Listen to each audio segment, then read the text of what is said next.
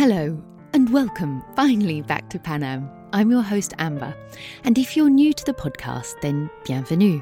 Panam is a podcast where I endeavour to discover some of the unusual stories that catch my attention from Paris's long, dark past.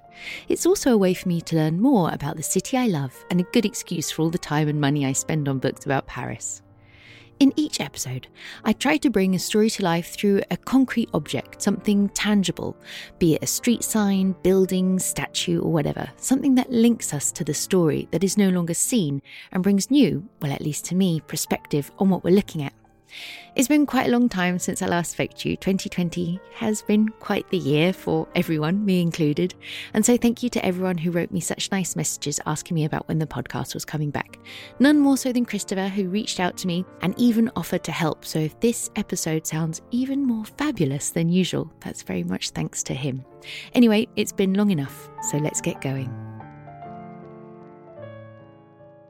After my research for the last episode, I thought we might look at some of the more beautiful or unusual signs and standards that you can spot around Paris and a little about their history.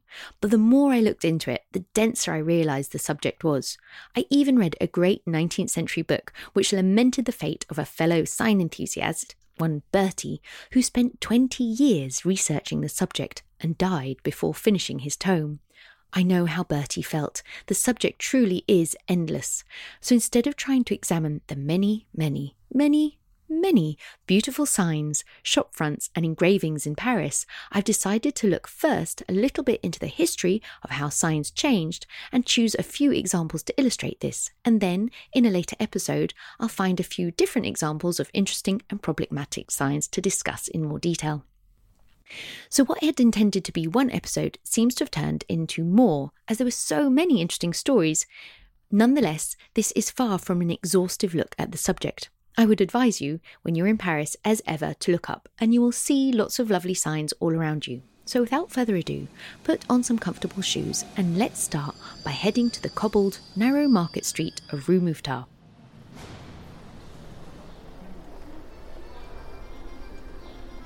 So here we are on the Rue Mouffetard. You might recall we've already been here to investigate the unfortunate events at Saint Médard, but we are here today to cast our gaze up and examine the street signs, at least those which are still here, and learn about some that are thankfully gone. Street signs in Paris go back to as long as there have been shops, streets, or important houses. There are certainly records from around the 13th century. Then noblemen would distinguish their houses with their coat of arms or simply their names, artisans and merchants with a symbol of their craft. It was also very frequent to put a statue of a saint in a niche on the street, usually found on the corner of the road or above doors. Don't forget that each saint is the patron saint of a particular métier. A baker might choose to put up a statue of Saint Honoré, a hat maker, Saint Jacques, a cobbler, Saint Crépin, etc., etc. Having your patron saint near your business brought you, hopefully, a little bit of divine luck.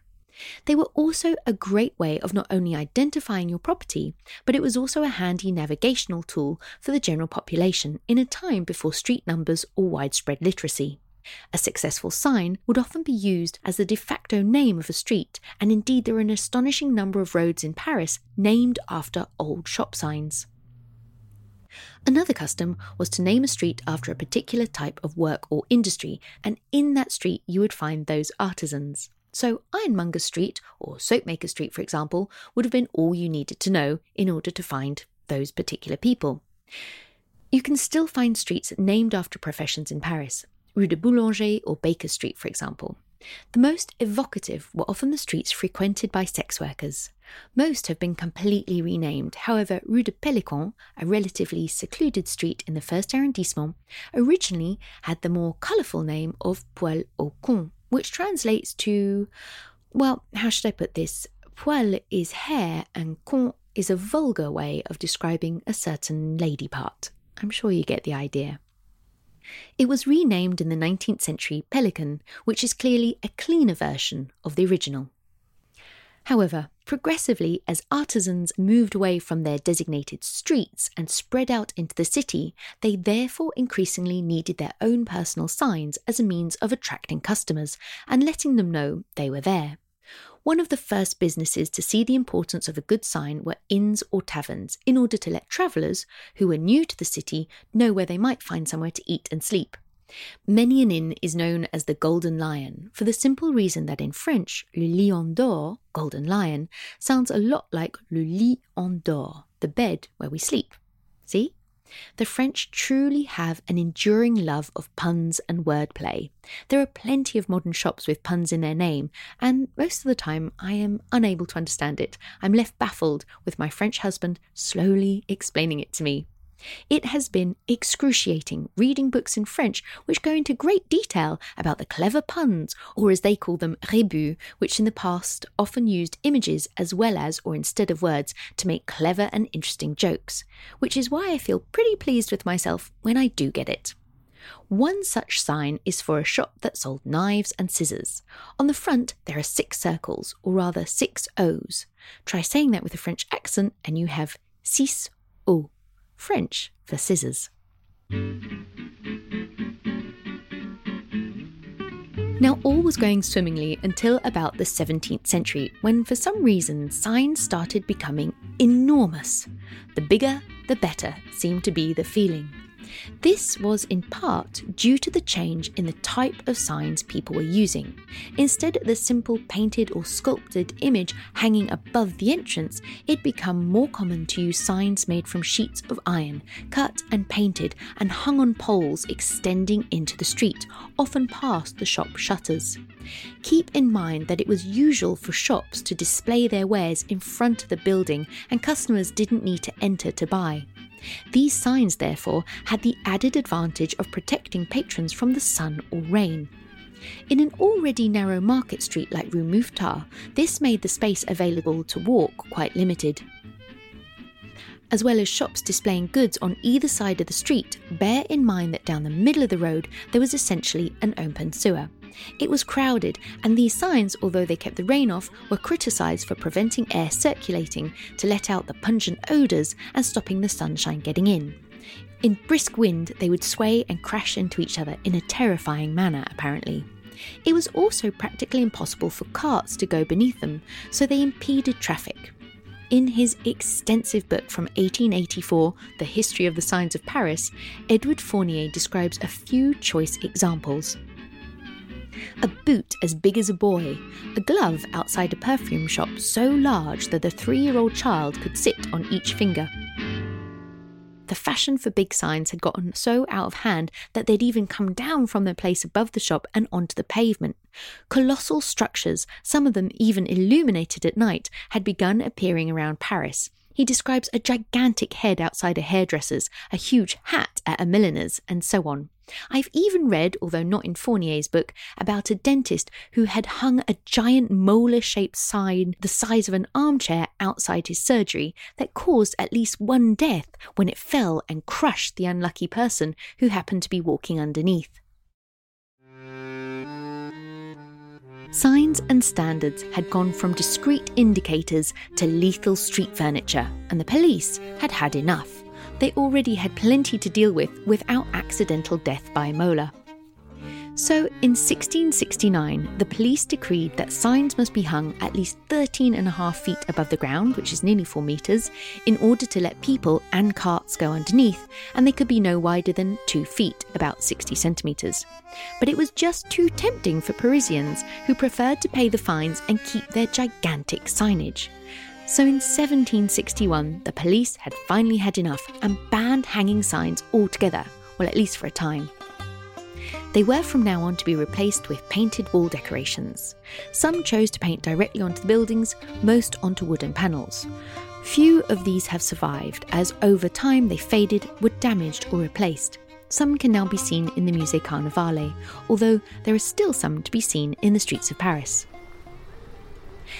Let us go now to number 122 Rue Mouffetard to see an example of a sign painted onto wood, which is also quite a nice pun for us.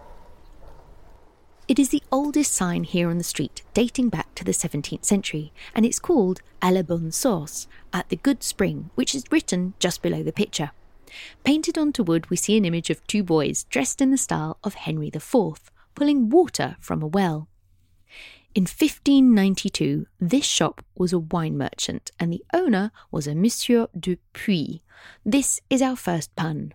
Puy, as in his name, is spelt P U Y, but it sounds exactly like puits, P U I T, which is French for well, as in water well.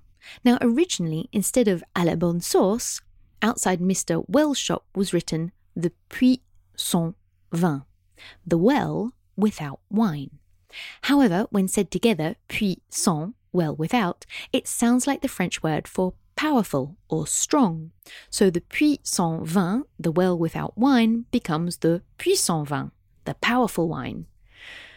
The name later, but not the picture, was changed to à Source, or the good spring, after the wine shop was sold. Since we're here, we cannot move on without a quick look at what's going on at number 134. Here you can see a rather extraordinary decoration, relatively modern, dating from the 1930s. A fresco adorns the facade of this 17th century building. It used to be a delicatessen and it depicts pigs, deers, goats, game, and poultry of all kind, and is enriched with scrolls, flowers, and arabesques, typical of the Art Nouveau. Quite brown in colour, but fabulous nonetheless, and surely helped the shop stand out from the rest. Now, I mentioned that it was popular in Paris to have a statue outside your business, and sometimes you will see an empty little niche where statues once stood. Time and revolution saw them destroyed. Here on the Rue Mouffetard at number 44 and 45 is one such empty niche, but they can be found at various places around Paris, especially in the 5th arrondissement. The revolution was particularly aggressive when it came to, well, most things, but even shop signs and personal insignia were not spared, and they were culled at an alarming rate. From 1791, any signs with anything to do with royalty had to be taken down. The revolution really had no sense of humour, and so anything that even felt slightly royal had to be changed. Of course, any sensible people with a coat of arms, meaning that they were from the aristocracy, also hastened to remove this immediately from their home. By 1793, it was the turn of any religious imagery. Even churches were renamed. It is still possible to read on the doors of Saint Sulpice, the Supreme Being, as God no longer had any place in France. One especially delicious story tells of a statue of the Virgin, which was replaced by the famous revolutionary figure Marat on the Rue des Ours in the 3rd arrondissement. This, however, was no ordinary religious statue meant to bring luck or be used as a handy navigational tool, but it had quite a history of its own, dating back some 400 years. Apparently, on the 3rd of July 1418, a drunken Swiss guard, for some unstated reason, stabbed the statue of the Virgin. She immediately started bleeding. The soldier was promptly arrested, judged, condemned, and executed at the place of the crime. From then on until the revolution, Parisians would celebrate each 3rd of July, filling the empty niche with candles and parading an effigy of the Swiss Guard through the neighbourhood before burning him at nightfall. The celebration ended with a fireworks display, not dissimilar to Guy Fawkes in England, in spirit, if not in theology anyway. Sadly, the niche no longer is there, as the road has been modernised since. Another particularly satisfying example of both a sign giving a street its name and revolutionary damage can be found on the Ile Saint Louis. Engraved into the stone, you can clearly read Rue de la Femme sans tête, or the Street of the Headless Woman. Below, in the regular blue sign, is the new, rather more boring name, Rue La Regrattier. This is not the only place you can see an old name carved into stone. Sometimes they're the same as the modern road, other times they're very different. Rue de Rats, the street of rats in the fifth, is a good example. I understand why the people of that street didn't fancy living on Rat Street, and the hotel, which now gives the street its name, Rue de l'Hôtel Colbert, would rather its clients did not think about rats as they checked in although it is 10 minute walk from the famous restaurant La Tour d'Argent, which inspired the film Ratatouille, so maybe this was Remy's home. Anyway, here at Rue Le Regrattier, not only can we still see the old name of the street carved into the stone, but rather spookily, above the engraving of the street name, on the corner of the road, you'll find a small niche in which you can see what looks like a statue of a headless woman. In reality, it's just a serendipitous coincidence, as this statue is not at all of a headless woman. It is actually that of Saint Nicholas, patron saint of sailors, amongst others. Once he would have looked out at the Seine over towards Notre Dame, but he lost his head at the hands of one of the crowdy sans-culottes during the Revolution, where religious signs and symbols, as we have seen, were defaced and destroyed throughout the city. The actual headless woman who lent her name to the street dates back to 1710. She was the sign for a bistro depicting, you guessed it, a headless woman standing holding a drink in her hand. Why she was headless, and how she hoped to enjoy her drink, and why this was considered a good idea for a bistro is beyond me. Perhaps it is yet another example of obscure French wordplay that I have failed to understand. If it makes sense to you, do let me know. To end, let's have a look at least one more traditional sign. Just around the corner from Rue Mouffetard at 9 Rue de l'Estrapade, we will find the ex home of La Brûlerie Saint Jacques. Look up and you'll see a lovely wrought iron sign. Don't worry, it's a very reasonable size. On it, the figure of a man with a rather fabulous moustache, somewhat reminiscent of a shadow puppet figure, can be seen sitting and roasting coffee. Until 1970, this was a large Parisian roasting house. Today, it's a student residence, and except for the sign and a small panel above the gates bearing the initials BSJ, there is nothing to indicate what used to be here. Honestly, I could go on and on. There are so many signs, painted, sculpted, and hanging still in Paris. So, like always, and once again, when you're here, look up and you will see them too. Obviously, there are better places to find them than others, and next time we will discover another great place to examine the signs, both old and new, of Paris. Once these signs gave the streets their colourful names, amused those who understood them with their clever wordplay or double meanings, and were often painted or created by skilled artists. Their history is bound up with the history of France and Paris. They reflect the times, tastes, and politics, and Best of all, you can appreciate them while doing the thing that is best to do in Paris walking. Today, we no longer risk life and limb walking down the street from shop signs falling on our heads. Modern shop signs pose a different problem, however. In Paris, there's a law that requires stores and office buildings to turn off their signs an hour after their last employee leaves. However, it does not always happen, so a Parisian based parkour collective have taken matters into their own hands in an attempt to reduce light pollution and wasting of resources by using their urban acrobatics to turn off the shop lights after dark. The battle between commerce and Parisian continues. Thank you so much for listening to this episode, and do subscribe if you want more because, as always, I'm never sure exactly when they're going to come out. Um, have a look on my website for pictures of everything I've mentioned, and thank you to everyone for your messages, especially to Christopher for all your help. Take care, and I'll speak to you soon. Bye.